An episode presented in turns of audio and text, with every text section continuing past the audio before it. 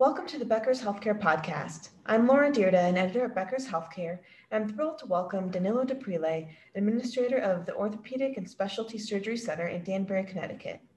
Danilo, it's a pleasure to have you on the podcast today. Thank you, Laura. It's a pleasure to be here. Thanks. So, my first question is Could you tell us your top three plans for your ASC in 2021? Sure. Some of the the plans that I have kind of came over from 2020, and that was because I wasn't able to necessarily achieve all the plans that I have for obvious and obvious reasons. Um, 2020 was a tough year for a lot of us. But really, uh, I think the my top priority is increasing our projected volume, recouping some of the lost volume that we had from 2020, and then um, just really keeping act on our active physician recruitment and and some of the ways of kind of capturing and, and increasing that volume would be um, we've already added and started uh, just yesterday uh, with our Medicare total hip replacement program. We have a very robust total joint replacement program here.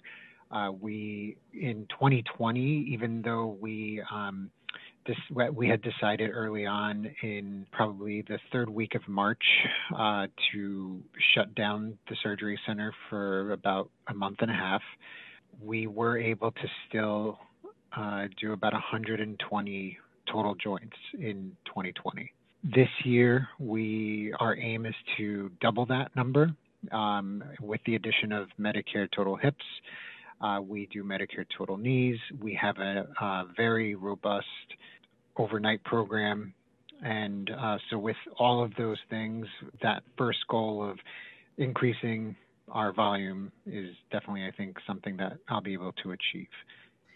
Fantastic. And uh, do you have any other top plans for the next coming year as you're really focused on growing that volume with the active physician recruitment um, and adding, you know, the Medicare total joints and increasing your number of total joints? Yes, uh, I think my number two uh, goal would be for this year would be to um, obtain the advanced orthopedic and spine certification. Uh, AAAHC does offer the um, advanced certification in orthopedics or spine or both. Um, I would like to do um, a joint orthopedic and spine certification because we do have a very good number of spine cases that we do here, as well as obviously orthopedic, which is in our name. Um, but that is definitely my uh, number two goal for the year, and, and I'd like to get that done this year.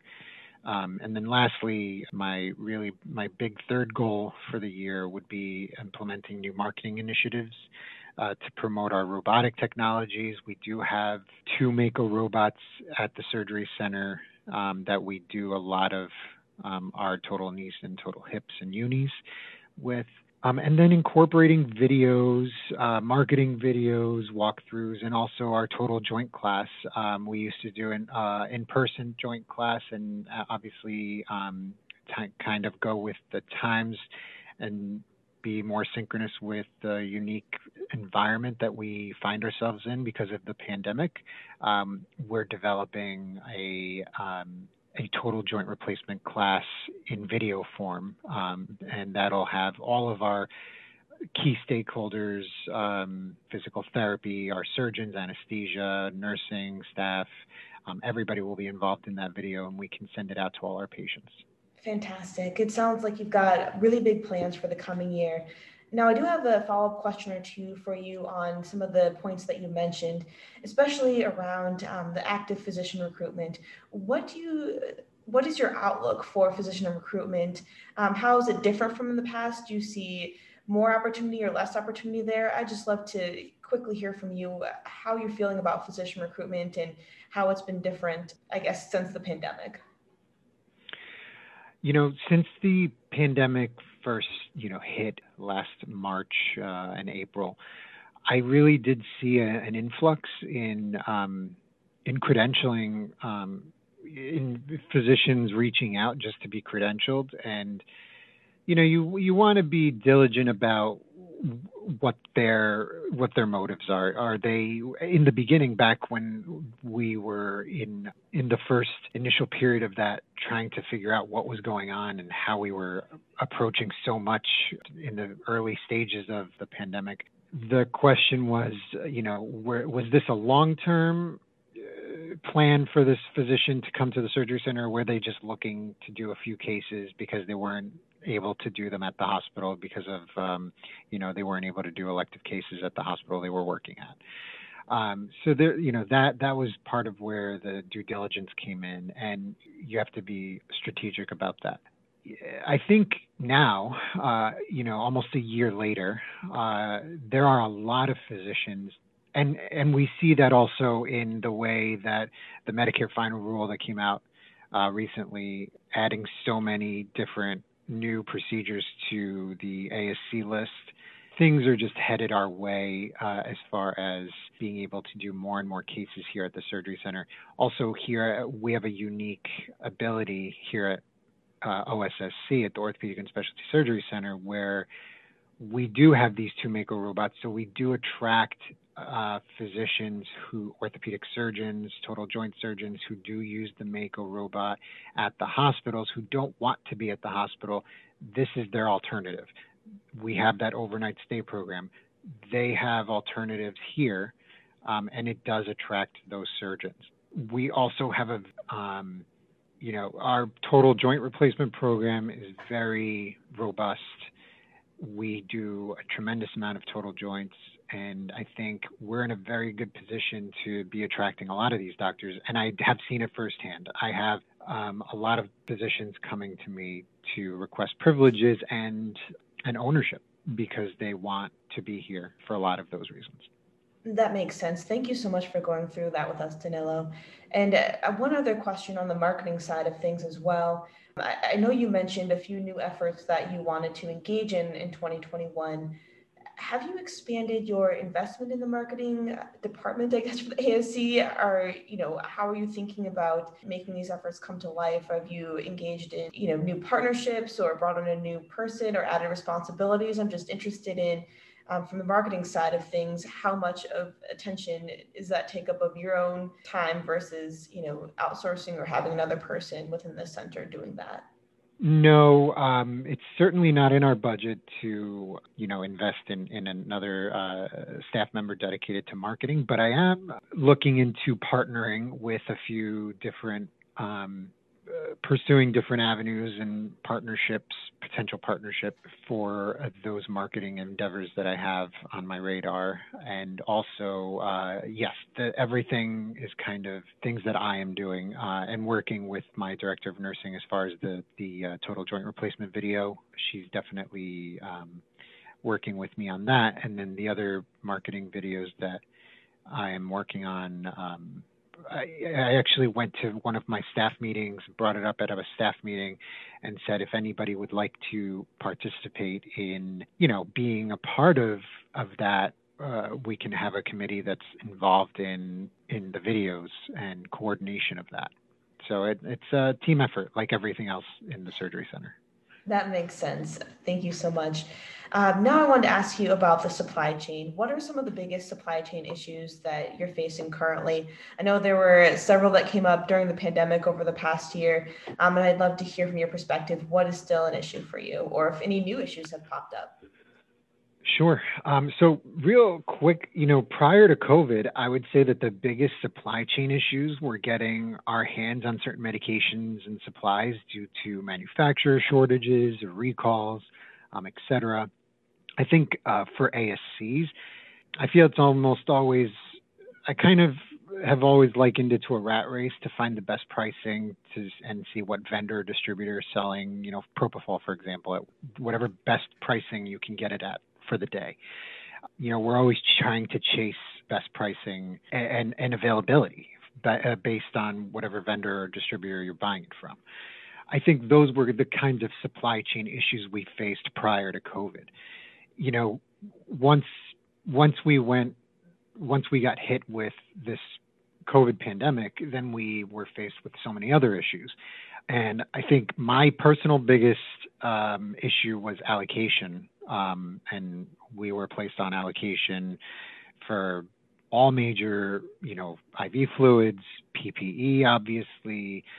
Um, one unique thing that happened to me, um, which is very unfortunate, was that in the at the tail end of 2019, I did a a, uh, a trial for this uh, new cleaning solution. Um, so in October, November, December, we trialed this new cleaning solution that was placed here at the surgery center, and you we were able to make um, you know we bought dry wipes and and containers and we were able to fill them and use those. Um, so we weren't buying you know your typical wipes uh, disinfectant wipes that you that we t- typically bought in those three months with an alloc- with the allocation order from our distributor they took the fourth quarter numbers and used those to determine what allocation for everything that you got. So I ended up not getting any wipes, any disinfectant wipes allocated to me in 2020.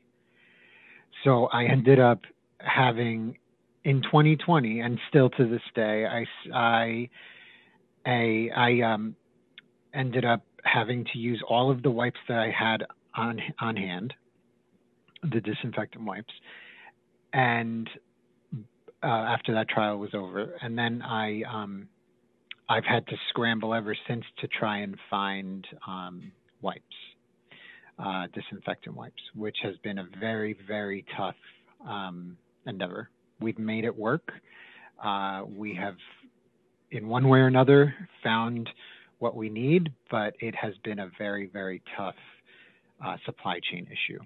But certainly, you know, we have ordered our amount of allocation supplies every month the way that we even if they they weren't needed um, just to maintain that allocation uh, so that it didn't drop off and uh, we've continued to do that so that we don't lose the supplies on allocation but I think that is the biggest I think for I think for any ASC and I'm sure hospital, but um, ASCs really have I think been faced with a really um, major issue when it comes to uh, supply chain during COVID. Thanks so much for giving us the update there. I think that makes a lot of sense. And, you know, obviously, it was impossible to know the pandemic was happening ahead of time, but right. um, you know, bad, bad luck on your end for, for the wipes. So hopefully that will be rectified soon. Before we end our conversation, I wanted to talk a little bit about leadership with you. What are three pieces of advice that you would give emerging leaders today in the ASC space? You know, I think uh, one important thing uh, is to always stay on top of your game. Never let your guard down. Make sure to always have a plan B because it's you know you're never going to know what what gets thrown at you and you should always be prepared for the inevitable right i mean like you just said that we could never have planned for what happened last year and um, always having a plan b is is important i think also thinking critically and strategically and staying two steps ahead kind of goes with number one but focusing on what's in front of you but always looking at the big picture is important. You know, we we have a strategic plan in our for the ASC and kind of a five year goals that we uh, keep, and I think looking t- taking um, the time to every once in a while looking at that and making sure that you the way the decisions you make um, being comfortable with the decisions you make and are part of that big picture and not focusing on the always focusing on the day to day thing and looking at really what that big picture is. And then lastly, um, and probably the most important thing, always build trust relationships with staff, physicians, board members, all the key ASC stakeholders. Th- their trust ensures an administrator's success. So if you don't have trust in your staff, uh, in your staff, or from your staff and trust from your physicians and your board members, you can't succeed. So building those trust relationships is very important for your success. Got it. So looking at the leadership aspect of things, number one, staying on top of your game and always having a plan B. Number two, looking at your strategic plan and being able to be comfortable with the decisions that you made or, or make adjustments as needed. And then number three, building trust with your staff, physicians, and board to you know move forward in an appropriate manner. I think those are all great tips and pieces of advice, especially for um, administrators and other executives really looking to gain the edge in the ASC space. Danilo, thank you so much for your time today. This has been a really great conversation, and I look forward to connecting with you again in the future. Great. Thank you so much, Laura. It's been a pleasure.